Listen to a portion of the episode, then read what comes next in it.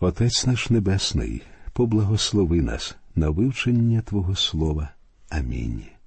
Дорогі наші друзі, ми розглядаємо вступну частину до чудової Божої книги Біблії.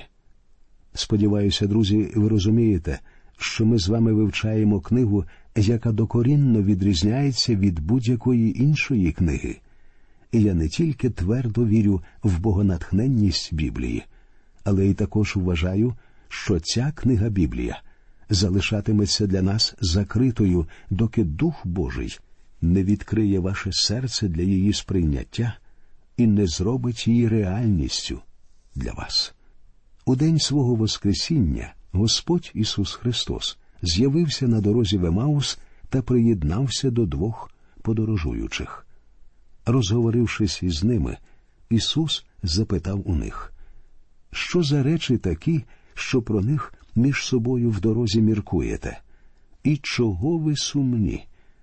І озвався один йому ймення Клеопа та й промовив до нього. Ти хіба тут, у Єрусалимі, єдиний захожий, що не знає, що сталося в нім цими днями?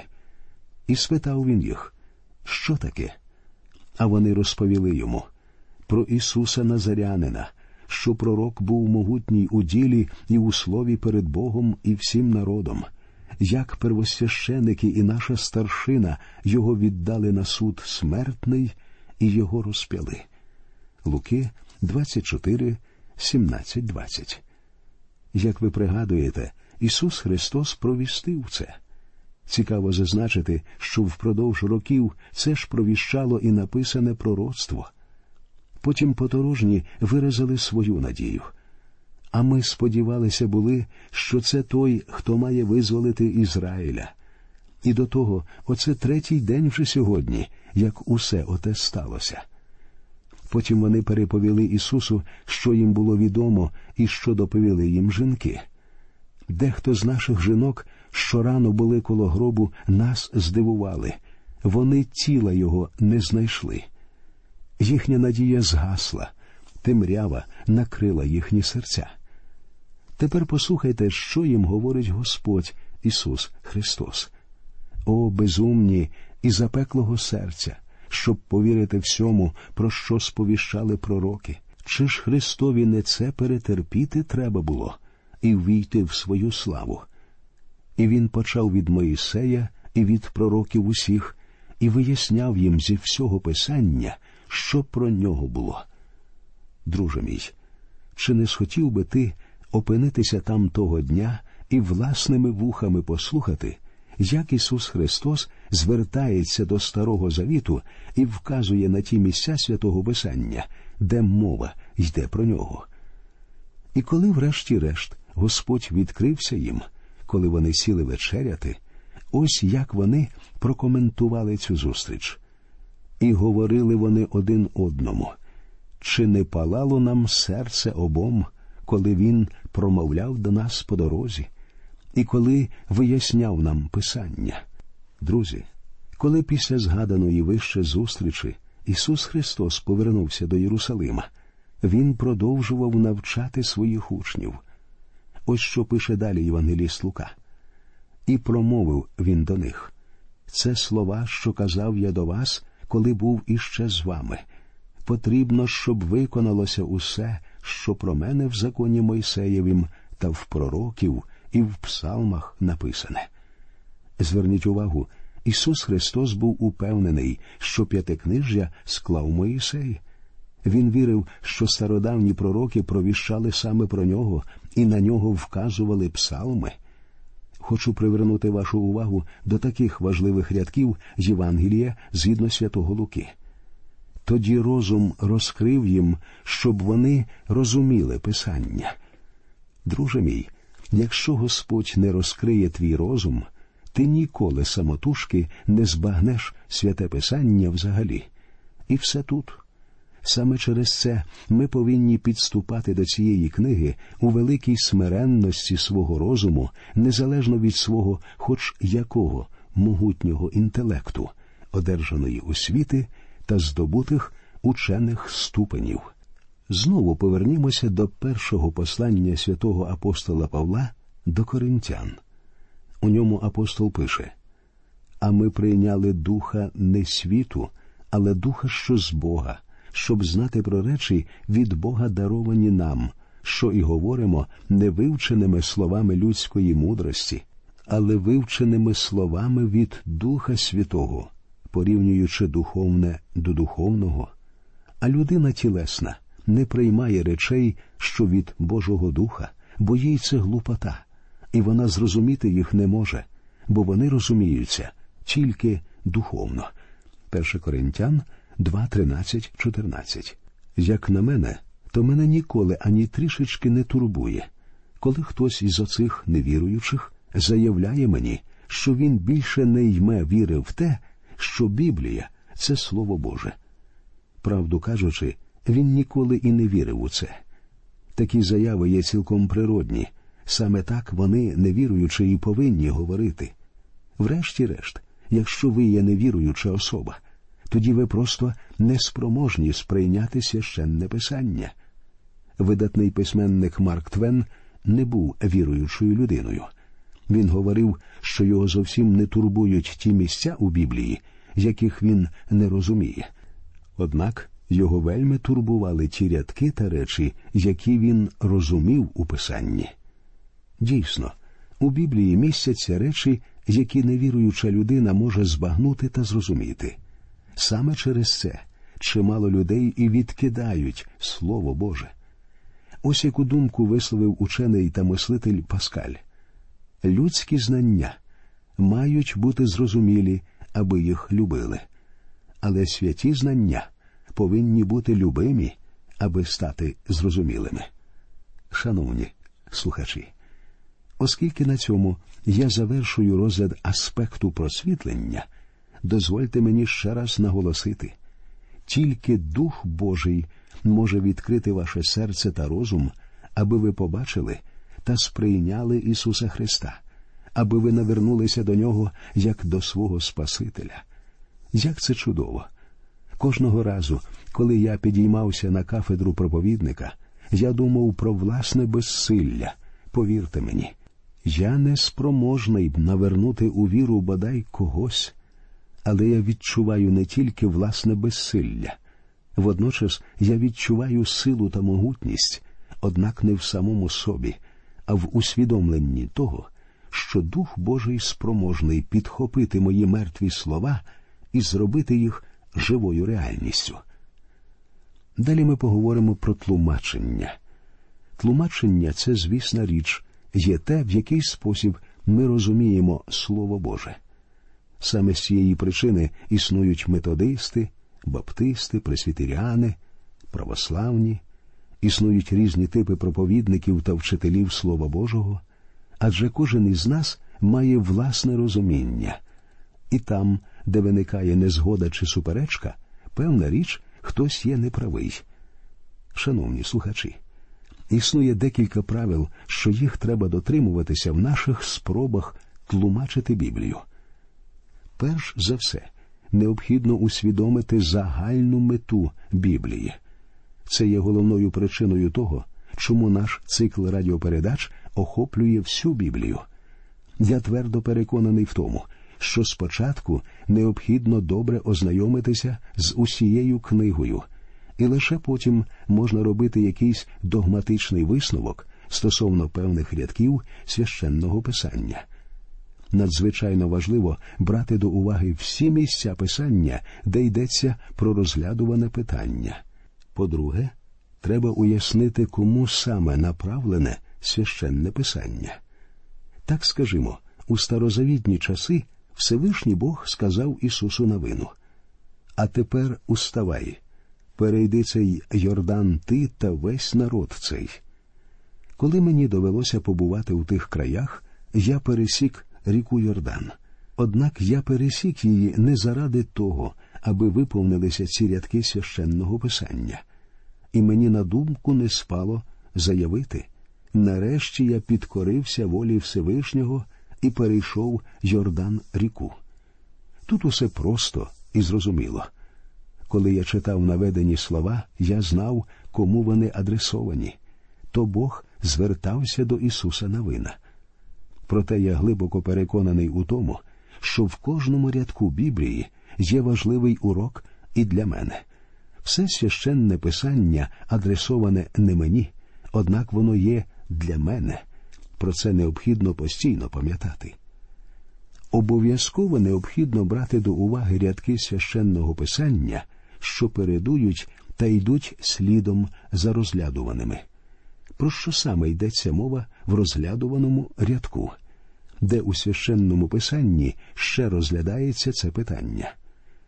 Четвертий принцип намагайтеся вияснити, що говорить оригінал Біблії. Друзі, певна річ, небагато з вас володіють івритом чи можуть читати тексти, написані старогрецькою мовою. Однак, коли ви читаєте сучасні переклади писання, ви дуже близькі до тих слів, які сказав Бог.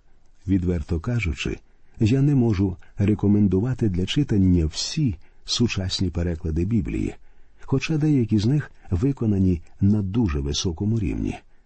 Я дійшов такого висновку. Через велику кількість богословських доктрин кожен, хто береться за переклад Біблії, цілком природньо та підсвідомо робить переклад згідно власної точки зору. Таким чином, якщо переклад робитиме особа з ліберальними богословськими поглядами, в її перекладі відчуватиметься присмак лібералізму. Якщо за переклад візьметься фундаменталіст, в певних місцях перекладу відчуватимуться його уподобання. Проте люди, котрі робили найперші переклади Біблії, були тими, хто твердо вірив, що Біблія це Слово Боже. Цим пояснюється їхнє ставлення до своєї справи. Коли їм траплялися слова, що їх вони не могли перекласти, вони просто робили транслітерацію, виражали слово буквами своєї мови, наприклад, Амва і Баптізо. Загроза сучасних перекладів Біблії полягає в тому, що кожний переклад має певною мірою догматичний відтінок. Якщо ви робите переклад, ви маєте взяти щось із однієї мови і викласти це іншою мовою і схожими термінами, ще краще ідентичними, якщо це можливо. А ось що роблять усі сучасні перекладачі, принаймні більшість із них. Вони намагаються викласти древні тексти сучасною мовою. Роблячи це, вони по суті втрачають те, про що йдеться в оригіналі. На мою думку, новий довідник з Біблії під редакцією Скоуфілда є великий крок уперед щодо уточнення та виправлення деяких понять, які містяться в авторизованій версії. Я рекомендую користуватися цим довідником, хоч сам усе ще користуюся старим виданням цього довідника. Я знаю, що і де шукати в книзі, і, як кажуть, старий слідопит добре знає старі стежки. Проте, як би там не було, дуже важливо намагатися визначити точний зміст оригіналу. І п'ятий момент необхідно розуміти Біблію буквально, саме так, як вона говорить.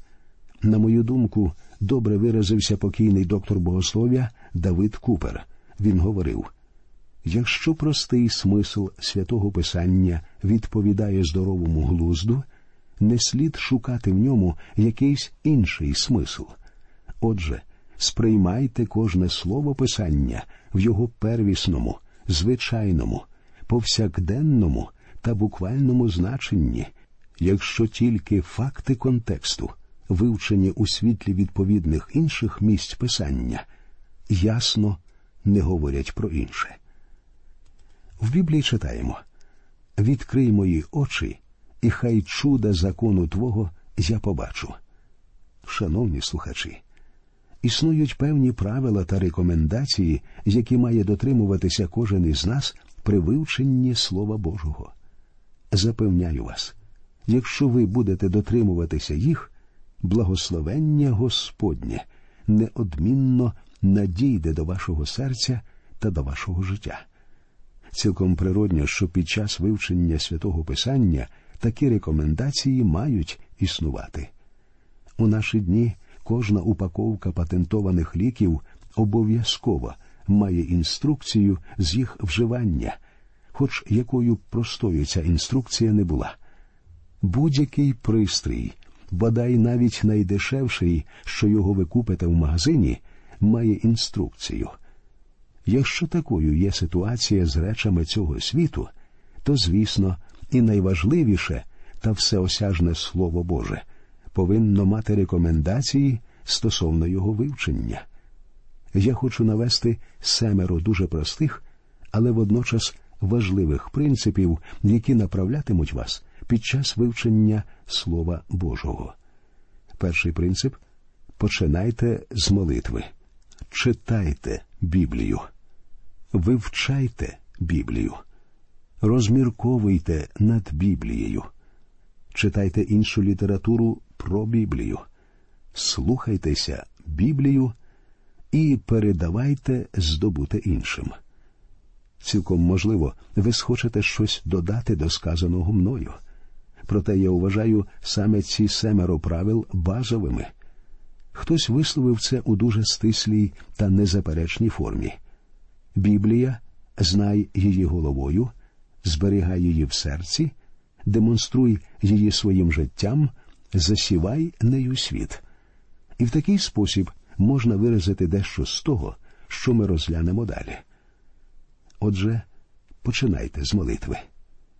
Розглядаючи аспект просвітлення, ми переконалися, що Біблія докорінно відрізняється від будь-якої іншої книжки тим, що тільки Святий Дух спроможний відкрити її нам для розуміння. Скажімо, ви можете взяти книгу з філософії, і оскільки її написала людина, то інша людина зможе розібратися в ній. Це ж справедливо і щодо вищої математики чи будь-якої іншої теми. У світі не існує жодної книги, яку б написала людина, що в ній не розбереться ніяка інша людина. Проте Біблія є повністю відмінною. Біблію неможливо зрозуміти, якщо тільки Святий Дух не буде вчителем, а він, треба зазначити, бажає навчити нас Божому Слову. Зрештою, наш Господь Ісус Христос сказав А коли прийде Він, той Дух правди, Він вас попровадить до цілої правди. Іоанна 16.13 Перш ніж розкрити книгу Слова Божого, ми повинні виголосити молитву укладача псалма. Відкрий мої очі, і хай чуда закону Твого я побачу. Псалом 119, 18 вірш. Коли псалміст укладав наведений рядок, він мав на думці систему законів Моїсея. Це нам зрозуміло. Але ми розширяємо значення його слів до всіх 66 книг, які складають Біблію, і виголошуємо в сьогоднішній молитві. Відкрий мої очі, і хай чуда слова Твого я побачу. Друзі, хочу привернути вашу увагу ось до такого факту. Коли святий апостол Павло молився за віруючих в Ефесі, він не молився за їхнє здоров'я, хоча й міг помолитися в інший час. Не молився, аби вони могли розбагатіти. Мені невідомо, щоб він коли-небудь молився про це. Першу Павлову молитву за цих людей знаходимо в його коротенькому посланні до них. Тому я, почувши про вашу віру у Господа Ісуса Христа і про любов до всіх святих, не перестаю за вас дякувати і в молитвах своїх за вас згадую. Ефесянам 1, 15, 16. Про що ж молився святий апостол Павло? А ось про що? Щоб Бог Господа нашого Ісуса Христа, Отець слави, дав вам духа премудрості та відкриття для пізнання Його, просвітив очі вашого серця, щоб ви зрозуміли, до якої надії Він вас закликає, і який багатий його славний спадок у святих. Нам теж хочеться помолитися такою молитвою і за вас, дорогі радіослухачі, щоб і ви мали мудрість від Господа, розуміти Його святе та божественне Слово. Нехай Господь рясно благословить усіх вас.